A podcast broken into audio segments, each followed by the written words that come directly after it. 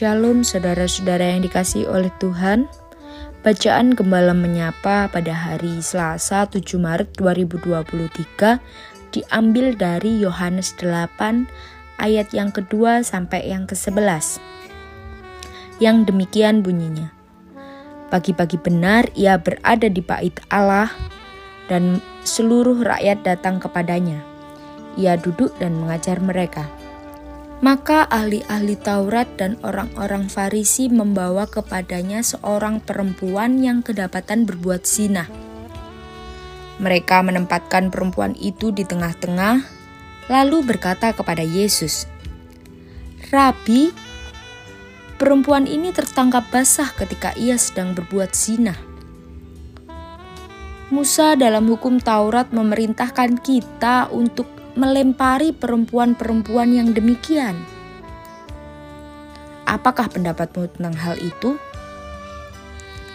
Mereka mengatakan hal itu untuk mencobai dia, supaya mereka memperoleh sesuatu untuk menyalahkannya.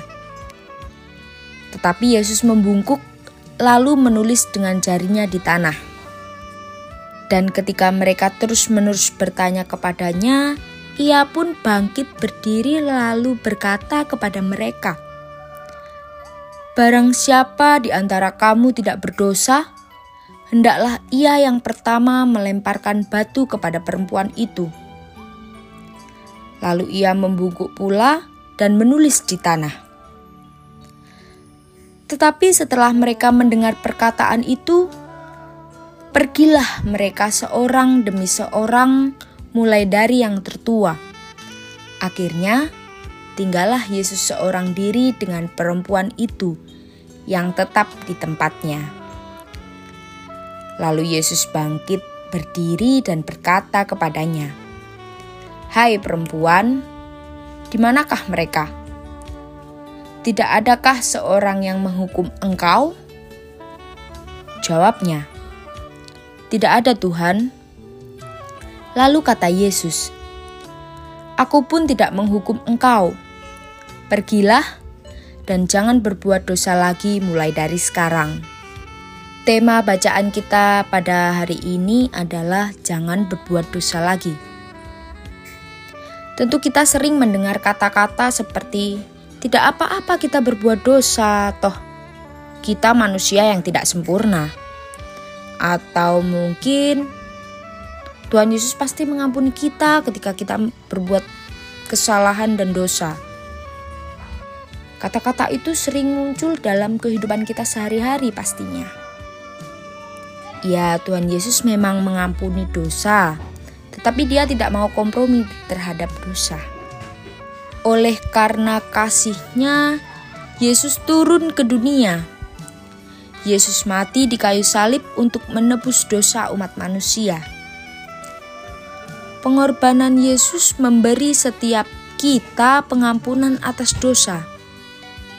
Namun, bukan berarti Yesus menutup mata terhadap dosa tersebut. Bukan juga berarti kita dibiarkan terus-menerus hidup di dalam dosa.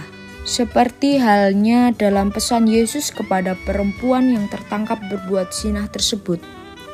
Pada ayat yang ke-11b dikatakan demikian. Kata Yesus kepadanya, "Pergilah dan mulai sekarang jangan berbuat dosa lagi."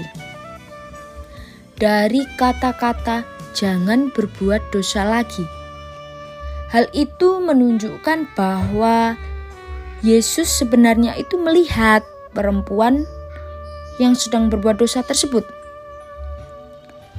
Dosa yang tampak jelas di matanya, dosa persinahan yang tentu Yesus tahu hal itu. Namun, Yesus tidak melakukan penghukuman, tetapi Dia memberi perintah kepada perempuan tersebut untuk berbuat dosa. Setelah perempuan tersebut mendapat pengampunan dosa, tentu ia harus melepaskan dirinya dari perbuatan zina seperti yang dia lakukan sebelumnya. Dalam kehidupan sehari-hari tentu kita tidak luput dari yang namanya dosa dan kesalahan. Tetapi jangan kita terus-menerus hidup di dalam kubangan dosa.